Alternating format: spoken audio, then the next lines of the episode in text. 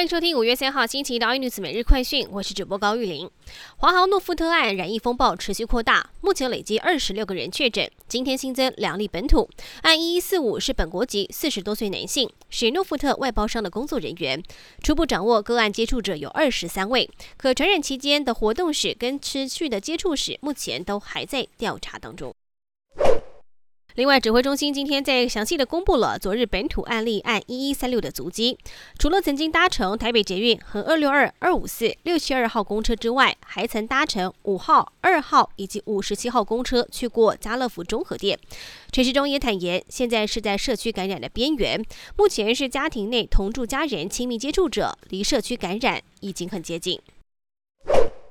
疫情升温，加上美国科技股重挫，台股开低走低。加权指数中场收在一万七千两百二十二点，重挫了三百四十四点，贯破一万七千三百点大关。而台积电股价也跌破了六百块钱，收在五百八十八块，市值缩水三千一百一十一亿。而影响大盘指数大约有一百零一点。而其他包括联电、联发科、红海与大力光股价同步走弱，电子类股重挫跌百分之二点八一，是拖累大盘的重挫主因。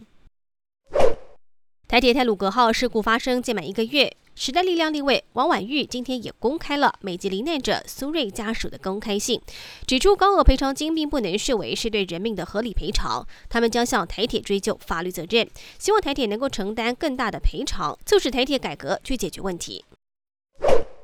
内政部实价网最新的揭露，二月份有一位外籍富豪付现了五点七亿，买下北市信义区的知名豪宅卓白二十五楼，买家身份也曝了光了，是今年富比士富豪排行榜第一百名，身价高达一百八十三亿美元的 NBA 曼菲斯灰熊队老板佩拉，他的身价高过了郭台铭，也是目前已知国内豪宅身价最高的买家。更多新闻内容，请锁定有线电视八十八 MOD 五零四 iNews 最正晚报，或上 YouTube 搜寻三零 iNews。感谢台湾最大 Podcast 公司声浪技术支持。你也可以在 Google、Apple、Spotify、KKBox 收听最新 iNews 每日快讯。